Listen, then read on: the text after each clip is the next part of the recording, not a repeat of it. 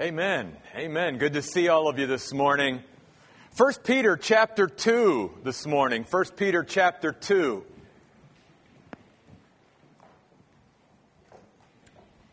So, today's message is about the local church.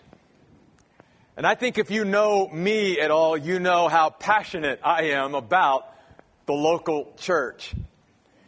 In fact, one of the things that I hope that we as a church, the Oasis, can always be doing in our community, if you will, is to, in a sense, even within other Christians' mindsets, reverse how Christians look at the local church. For instance, I believe the Bible clearly teaches that the local church and our relationship with it as Christians isn't to be simply some casual add on. That being part, I mean truly an active participant in a local church, is vital, absolutely vital to our Christian life. Fact, I want you to think about what I'm about to say and chew on it and ponder it. I believe that no Christian will ever understand and realize their purpose on earth apart from being an active participant in a local church. Let me repeat that because that's really important. I think that's why a lot of Christians struggle with finding their purpose because the local church isn't vital to them. They either aren't regularly attending any local church at all because they think it's optional, or the local church that they're attending, they're not really being faithful and they're being more of a spectator who sits out on the fringe rather than somebody who is actively participating. And I believe the Bible clearly teaches that no Christian, no Christian can truly understand nor can they realize their purpose on earth apart from them being an active participant in a local church. So, with that, Here's where Peter's going in chapter 2. Last week we talked about valuing the things that God values. And one of those things is relationships because they're one of the things that we come in contact with on earth that's going to last throughout eternity. So now beginning in chapter 2, Peter's going to pick up on that that he talked a little bit about and he's going to develop it by sharing with us marks of a godly fellowship marks or characteristics of a godly fellowship of believers. Or even using the language that Peter uses here, what does a spiritual house of God look like? Because in chapter 2, verse 5, Peter tells us that God is building all of us into a spiritual house. What's a spiritual house? What does a godly fellowship of believers look like? Now, before we dive into these four things today, first of all, I want to say this. Not to pat ourselves on the back in, a way that's like satisfaction, but, all, but in a sense to commend all of you who are becoming part of the oasis that I do believe that those of you that, you know, you come here that this is who you already are. And I'm just encouraging you today by the words of Peter to just keep, keep being who you're being. Keep going after the things that you're going after because I think overall, again, not all, But generally speaking, as a church, this is, I think, what we are striving to be, is this spiritual house that Peter describes in chapter 2. And he gives us sort of four different characteristics of this godly house or this godly fellowship or this spiritual house that God is building. And the first thing he talks to us about in chapter 2, verse 1, is that a godly fellowship is one where everyone in that fellowship is striving to be safe as far as relationships go. What's it mean to be a safe person when it comes to interpersonal relationships? Well, Peter shares with us five things. Notice he says in chapter 1 or chapter 2, verse 1 So get rid of all evil and all deceit and hypocrisy and envy and all slander. These are talking about our attitudes and our actions towards each other. And Peter uses the term get rid of. It is a term that means once and for all. Once and for all, distance yourself as far as you can from these attitudes and behaviors because these destroy fellowship. These destroy unity. These create in a fellowship when these are practiced, rather than godly attitudes and behaviors practiced, these destroy relationships. And God is all about bringing people together and building relationships. So he is saying to us, first of all, once and for all, get rid of, first of all, evil. The word really means having it in for somebody. He says, get rid of having it in for somebody. Don't let somebody get under your skin to the point where you are constantly thinking about either retaliation or thinking, wishing them evil or something like that. Stop having it in for other people, especially in a godly fellowship. That, that attitude should never be a part of our fellowship with each other. And then he says deceit. This is where we would be deliberately dishonest with each other in order to, to gain an advantage for ourselves. Deliberately dishonest with someone so that we can somehow gain an advantage.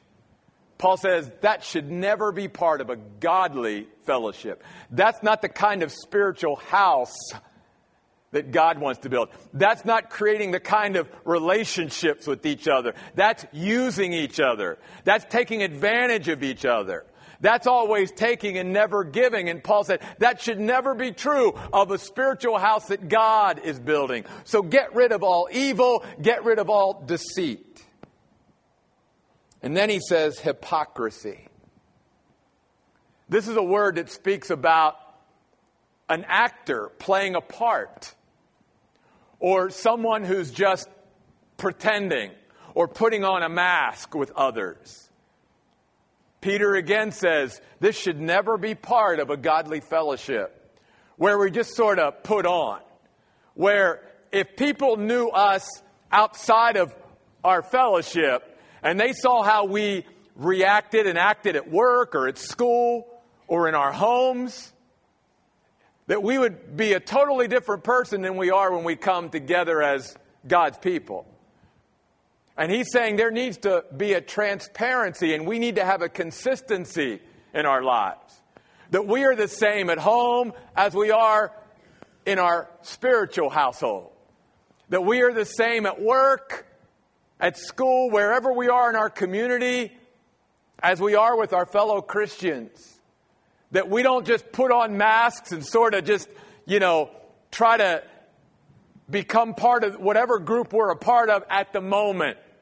Knowing what to say and how to say it and using all the Christianese and all of that with no reality. Paul says that's got to stop. There needs to be transparency and reality in our relationships with each other. There's got to be truth. There's got to be trustworthiness. That when people see us and get around us and get to know us, this is who we really are. We're not one thing one day and another thing another day. We're not one thing in church and another person somewhere else. Those kind of people destroy interpersonal relationships and friendships. And then after hypocrisy, he says envy. I like to translate or, or define this word as resentfully discontent. Discontent. In other words, first of all, a person who's envious of others is a person who's not content. They don't believe that they've gotten their fair share and that somehow uh, others are, you know, getting more and that they're sort of getting ripped off. And so, first of all, it starts with an attitude of discontent. Then, as they begin to look out at others and what they have and hearing what they have and what they experience, they begin to get resentful about what they have. In fact, it gets to the point where in a sense, the difference between jealousy and envy is jealousy is wishing I had what someone else had, envy is wishing they didn't have it. And Peter's saying, Do you realize that when we become envious of each other, that's going to destroy fellowship? That instead of being happy for each other, when we begin to get envious and jealous of each other, that destroys relationships. So again, Peter here is starting out chapter 2 by giving us the characteristics of a godly fellowship, a spiritual house, and he starts with continue to be a relationally safe environment that people can come to. And the last one is slander. Pretty obvious. Stop using harmful and hurtful words towards each other. Stop being verbally abusive and tearing other people down with our words. Build them up. Let no corrupt communication proceed out of your mouth, Paul says, but only that which is good to edify one another, to build one another up, not to tear down.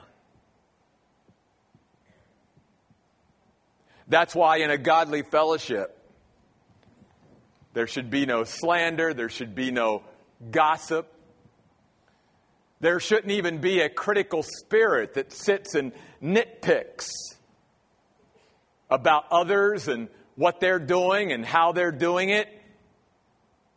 Because all these attitudes and behaviors, folks, because I've seen, I've been in church ministry for 29 years and I've been a part of a local church since I was born. Because that's where my parents took me right after I was born. You have two different sort of extremes. You and I can begin to adopt these kind of attitudes and behaviors towards each other, and that will spread and eventually the fellowship will disintegrate and fall apart, or just the opposite can happen. When a church begins to treat each other, and we as individuals within our spiritual house begin to treat each other with love and respect, and we have good words for each other, and we encourage each other, and when we do have a problem, maybe with somebody, we handle it in a biblical way rather than go around and talking to everyone else about it, but the person we should then that begins to grow as well. And people begin to see a difference in the way we treat each other than the way maybe other local churches treat each other or even people in the world treat each other.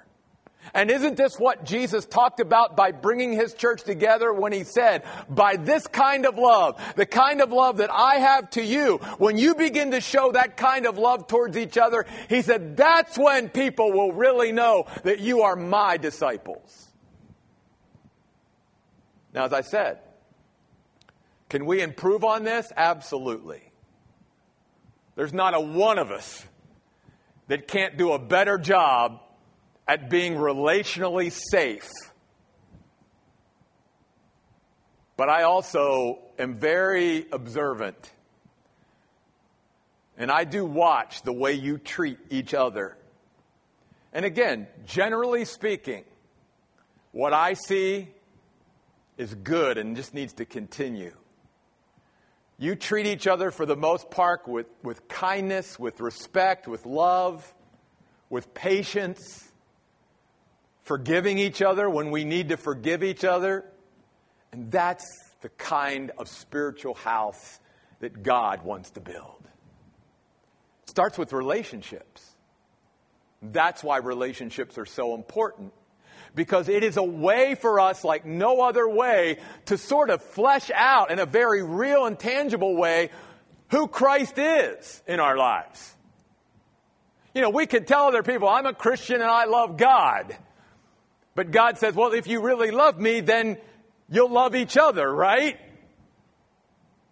And you'll actively show each other that love by the way you treat each other in your relationships with each other. That's first. Second, the second characteristic of a godly fellowship is when you see people who have a growing appetite for the Word of God.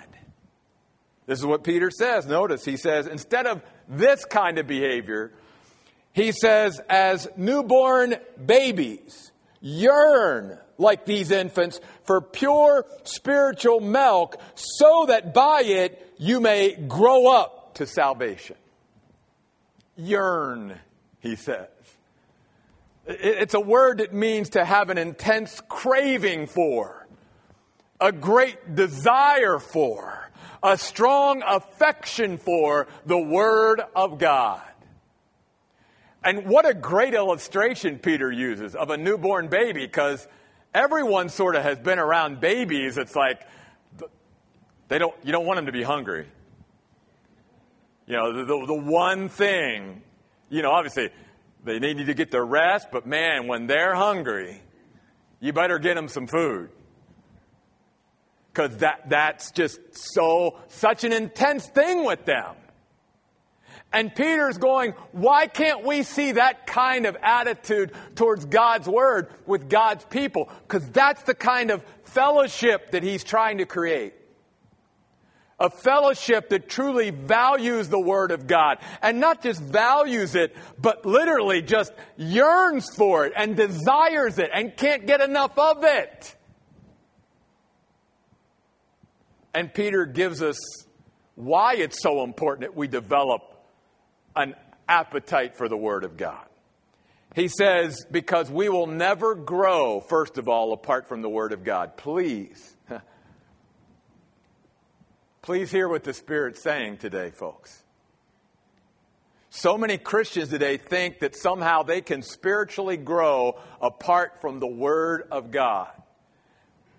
There is nowhere in the Bible where it teaches that any believer can grow at all apart from the Word of God. It can't happen. So if a Christian is somehow saying that they're growing, but their relationship with the Word of God isn't a vital relationship in their life, they're just deceiving themselves. There's no growth going to take place. And then he goes on to say that we might grow up to salvation. This doesn't mean earn our salvation. It means to experience the fullness of our salvation.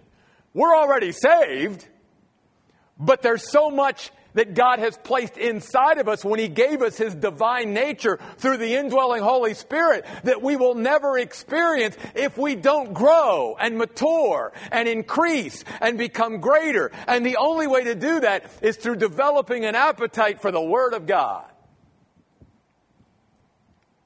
And again, I, I commend you. Because unlike a lot of local churches today where the Word of God is marginalized, and pushed to the, to the edge where it's not that important. Obviously, one of the reasons you all come to a church like this is because you know you're going to get the Word of God. The pure, meaning undiluted, unadulterated Word of God. You're not going to get the Word of God plus all these philosophical and psychological things. You're going to get the Word of God. And that's important today. So thank you. But I'm convinced that more Christians need to get to that place in their life because they're satisfied to live on a junk food spiritual diet rather than truly being spiritually nourished. In fact, they don't even know they're starving. And it's sort of like even physically. If you and I get used to eating junk food, then the food that's really good for us doesn't really have the appeal. We don't have the appetite for it. But if you and I begin to eat well, then we start to lose our appetite for the junk. And so Peter's saying, here's why it's so important that a Christian learn to develop an appetite for the Word of God. It's because then we won't be so enamored with the junk food out there. The thing that we will really desire is sort of the meat and potatoes of God's Word. And he's not using here milk in the sense of, of spiritually, you know, basic principles like he does in other places. He's simply equating milk here with spiritual nourishment. And you all can appreciate this because we live in Arizona. I fear that many Christians, because they lack an appetite for the Word of God, have become spiritually dehydrated. See, when God calls us to be His children, He wants us to be plums, not prunes. He wants us to be plump. There are so many Christians that are dried up because they are spiritually dehydrated. They're not taking in enough spiritual nourishment, if you will, to keep themselves hydrated, which is why then when they get out there in life and they try to serve the Lord and minister, they just get dried up real quick and have to throw in the towel or give up or get frustrated or, or even their attitude begins to change and they get irritable and all. Same kind of principle when we're not physically hydrated. We start to feel bad and we have to stop what we're doing and get hydrated or else we can't go on. Same thing is true in the spiritual realm. That's why Peter says, yearn like newborn infants for the pure spiritual milk of the word. So a growing fellowship is going to be one, or a godly fellowship is going to be one that is growing to be more and more relationally safe with each other. It's also going to be a fellowship where there's a growing appetite for the Word of God. Third, notice verse 4. So as you come to Him, a living stone, rejected by men, but chosen and priceless in God's sight, you yourselves as living stones are built up as a spiritual house to be a holy priesthood and to offer spiritual sacrifices that are acceptable to God through Jesus Christ. First of all, Peter calls Jesus a living stone, which we understand is sort of an oxymoron. Stones don't have life. So, what's Peter trying to say by using this picture of a living stone? He's telling us that Jesus possesses life and strength. That's one of the things. But the other thing by using this word for stone is this word is a word that talks about building stones, stones that you can build something with. And so he's reminding us here that as the living stone, Jesus is in the process of building because he's a living stone and he wants to build something. Peter says he wants to build a spiritual house, or in this case, spiritual houses, local churches that truly reflect who he is all over the world.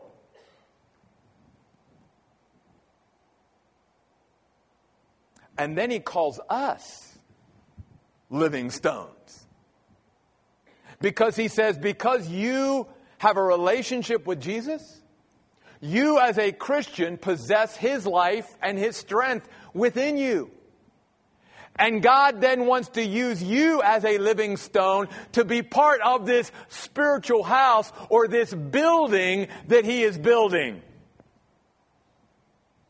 So the third characteristic of a godly fellowship is where there will be a growing number of people within local churches spiritual houses that he is building. Because he said, I will build my what? Oh, let's do that again. I will build my church, and the gates of hell will not prevail against it. Do you know that that's the only reference that Jesus ever uses to building anything? Again, I go back to what I said at the beginning. That's why a Christian can never fully appreciate, understand, or recognize what their purpose is in this life apart from the local church. And the third characteristic is that there's going to be a growing number of people within each local church who are willing to let Jesus cement them into that house and put them in place and set them in place in that spiritual house. That's why he goes on to describe Christians in any spiritual house as holy priests. He's talking to us about those who are actively participating in worshipful service, offering spiritual sacrifices. This is what's going to make it a spiritual house. Rather than just a gathering of people for entertainment or a social club or something else. What makes a church of the Lord Jesus Christ different from other organizations or whatever? It's spiritual in nature. It's led and directed by the Spirit. It's empowered by the Spirit. It's enabled by the Spirit. It's all about the leading of the Spirit. And yet, there are many Christians, even if they attend a local church, they never really become active participants, priests. They're spectators who sit on the fringe come every once in a while, but never allow Jesus, the one who's building his church, to take them as a living stone and literally put them into a spiritual house and connect them closely with their brothers and sisters in Christ. Many Christians never allow themselves to, to be that connected to other believers. It's always, I'm keeping everybody at arm's length. Again, I want to commend you all. Unlike a lot of churches, more and more of you are realizing I've got to get connected. I've got to build relationships. This is how I even discover who I am in Christ. I can't stay on the fringe. I've got to participate. There's no such thing in the Bible as people who are part of His church, the Lord Jesus Christ church, who aren't participants. That's foreign to God to say, you're going to be part of my church that I'm building and you're just going to be a spectator. You're never going to get involved with other believers in doing ministry and serving side by side and getting involved with each other and doing Bible studies together and praying with each other and, and, and, and rubbing up against each other. Then that living stone that you are, you're depriving the other living stones that you're around from what God could do through you for them. That's why I tell people when, when I, I come across a Christian who says, you know, I don't need to be part of a local church, one of the first things I'll say is, you may not feel like you need to be part of a local church. But you're being awful selfish because you're depriving other Christians of the spiritual gifts and talents and abilities and things that God has given you to bless others. You're looking at it totally from your perspective, which is part of the mountain that we have to climb today, even as God's people because we live in such a self absorbed, narcissistic, consumeristic society, and those attitudes have also crept into how people look at the church. We're fighting an uphill battle. Because most Christians today, I won't say all, but most Christians today, when they go shopping for a local church to be a part of, they always usually approach it from a selfish point of view. I'm going to find a church that does this for me and can do that for me. And, and it's always, how's it affect them? It's never letting God place them into the body that He wants because maybe it's not always about us. Maybe it's about others.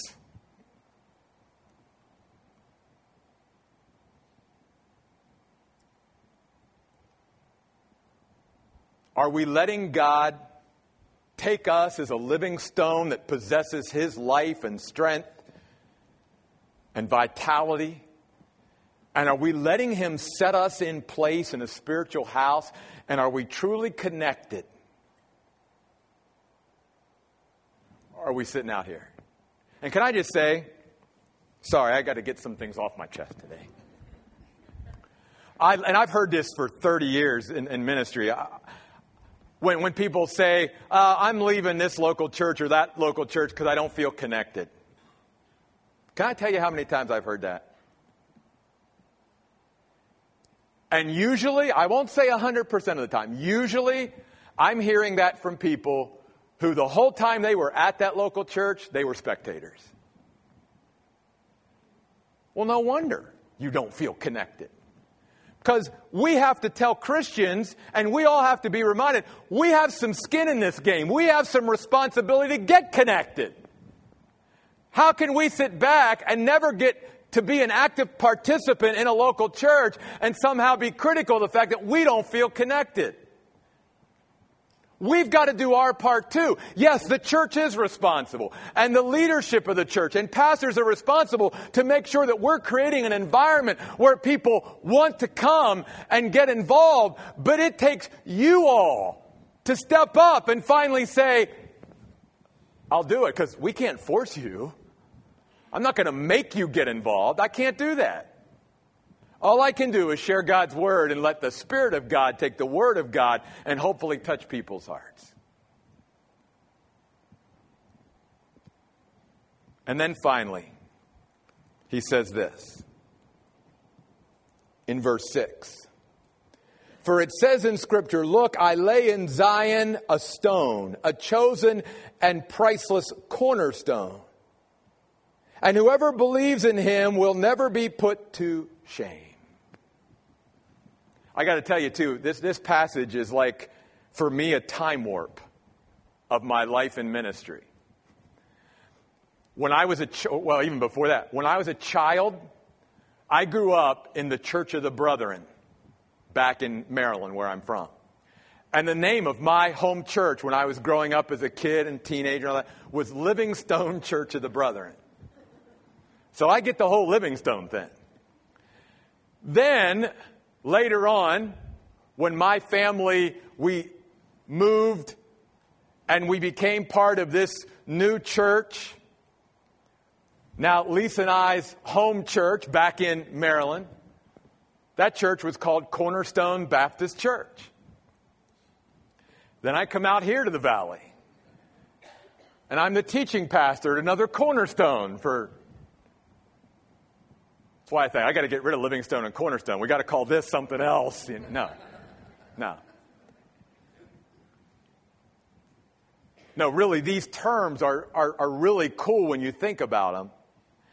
And when Peter says Jesus is our cornerstone, here's what else he's saying. See, the cornerstone in a building existed to sort of align everything and tie it all together.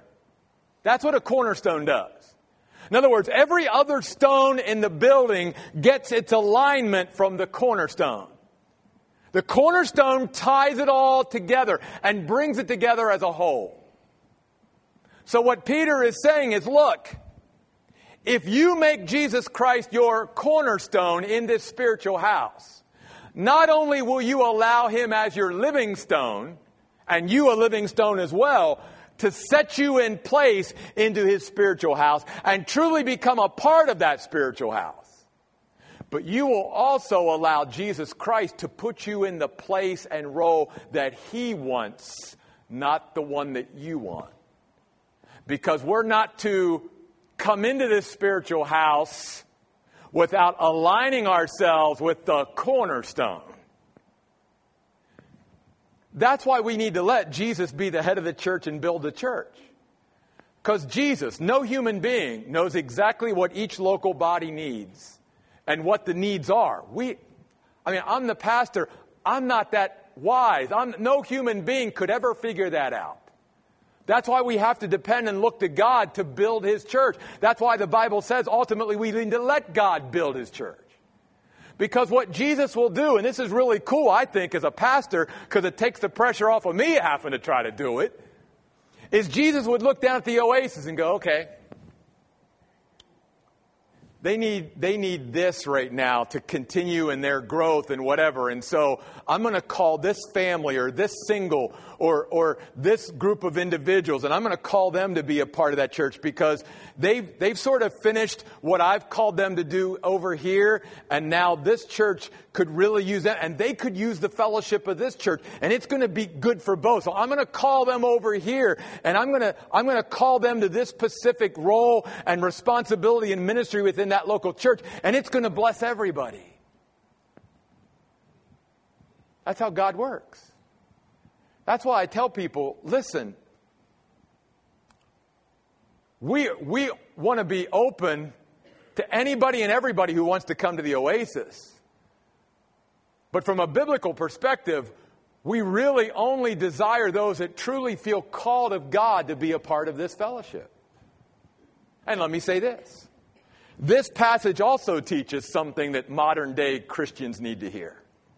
And that is that if I truly am a living stone that gets placed by Jesus Christ in a particular local church, I better not take it lightly that I pull myself as a living stone out of that spiritual building unless I really know for sure God is pulling me out. Because think of how tragic it would be if we just went around to all these physical buildings and just said, you know, I don't like that stone. I think I'm just going to pull that one out. What happens to the building? The, the building suffers, the building loses stability when we just start randomly pulling stones out of buildings. And Christians today take so lightly being part of a spiritual house, a local church, that they see nothing wrong with, eh, I'll be part of this fellowship for a while, and then I'll go here for a while, and whatever. And it's like, well, if you're a living stone called by Jesus to that fellowship, are you sure that this isn't your idea that you're leaving and you're leaving a hole then in that spiritual house. And if God's directing it all, then God takes care of it all. But all I'm saying is just make sure it's God leading you out of any church that you're a part of rather than it's your idea or someone else's idea. Because you've got to understand your value. And one of the things that Peter's reminding every Christian of is you're a living stone. We're all living stones. No believer is less important than any other because there's a role and purpose for each of us, and we need to be the living stones in the spiritual house that God wants us to be a part of. Are we allowing God to choose that part for us? Are we truly aligning ourselves with the cornerstone?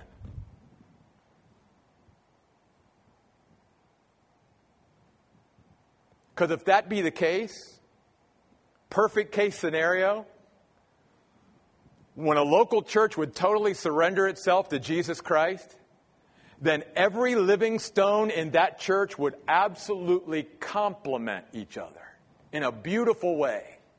Because, see, what Jesus is trying to do with all these local churches that are His is sort of, in a, in a, in a way, if you hear what I'm saying from my heart, He's trying to produce a symphony for the world to hear. That's why many times in the Bible it talks about us coming together and, and harmonizing with each other and cooperating with each other. And, and so that Jesus Christ can bring all this diversity together, and yet through all this diversity, there can be this unity of music that just sets the world on fire and just totally transforms people when they come in contact with that piece of music that Jesus is creating. And that's why it's so vital to be part of a godly fellowship. A fellowship where we are growing to be more and more relationally safe, a fellowship where we are growing in our appetite to the Word of God, a fellowship where more and more people are allowing Jesus Christ to put them into that house and become an active participant, and where there's a growing number of people who are aligning themselves with the cornerstone, finding Jesus' place for them in that house. Not what they want, but what He wants. These are the marks of a godly fellowship. And let me end with this.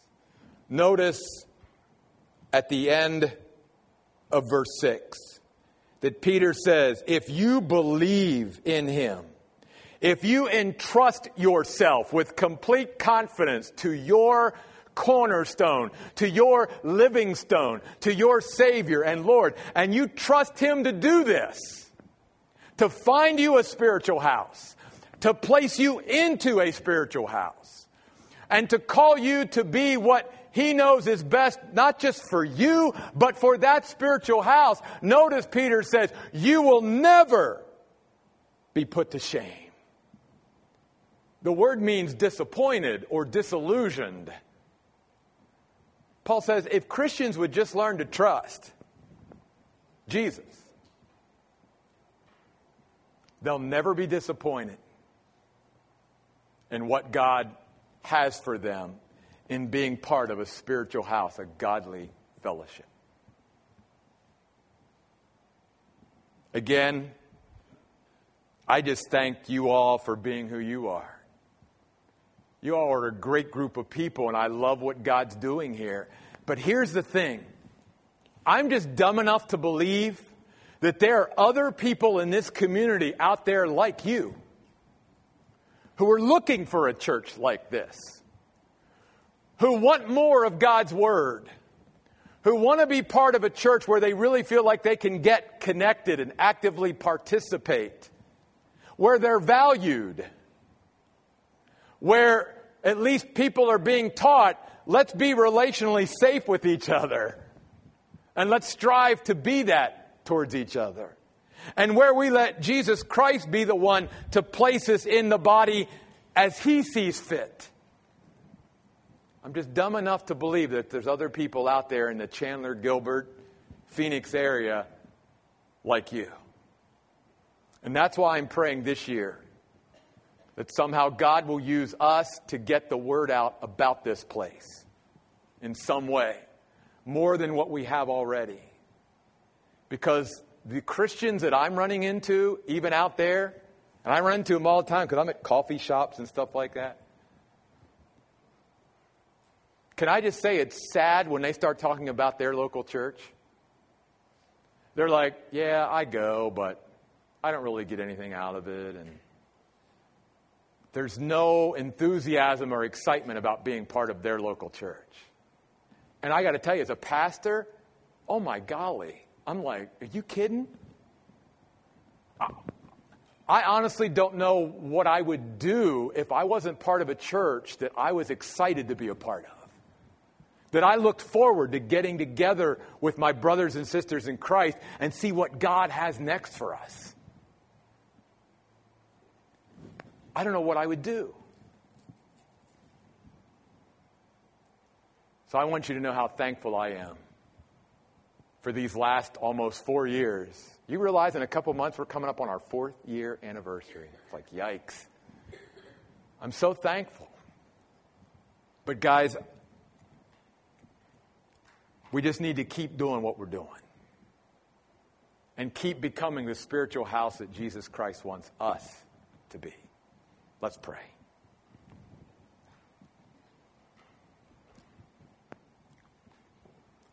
God, we thank you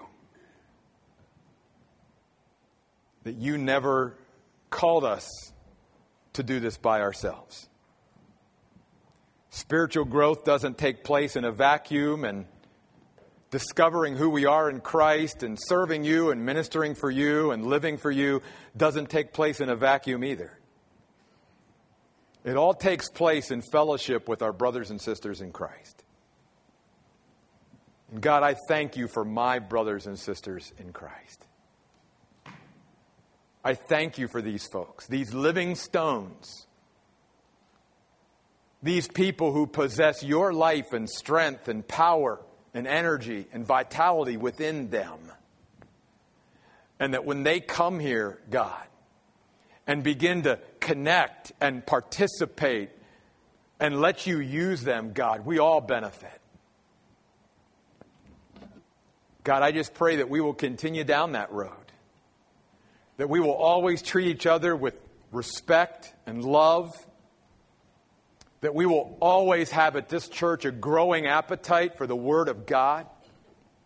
That we will always have a growing number of people who come to this church who want you to place them truly in this building or some local church as a living stone. And that God, we will let you place us where you want because you're the cornerstone. We need to find our alignment and our place in the building from you. We need to first align ourselves with you, and then we realize we'll be aligned properly with our brothers and sisters in Christ. And God, remind us today that one of the reasons why you put such emphasis on our horizontal relationships with each other is because you teach us very clearly that our horizontal relationships with each other affects positively or negatively our vertical relationship with you. And so God, I pray today that not only would we love you with all our heart, soul, mind, and strength, but that we would love our neighbor as ourself. We pray in Jesus' name. Amen.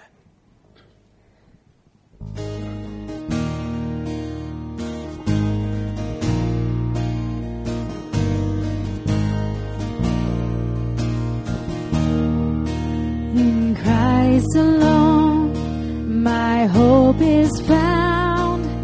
He is my light, my strength, my song. This cornerstone, this solid ground.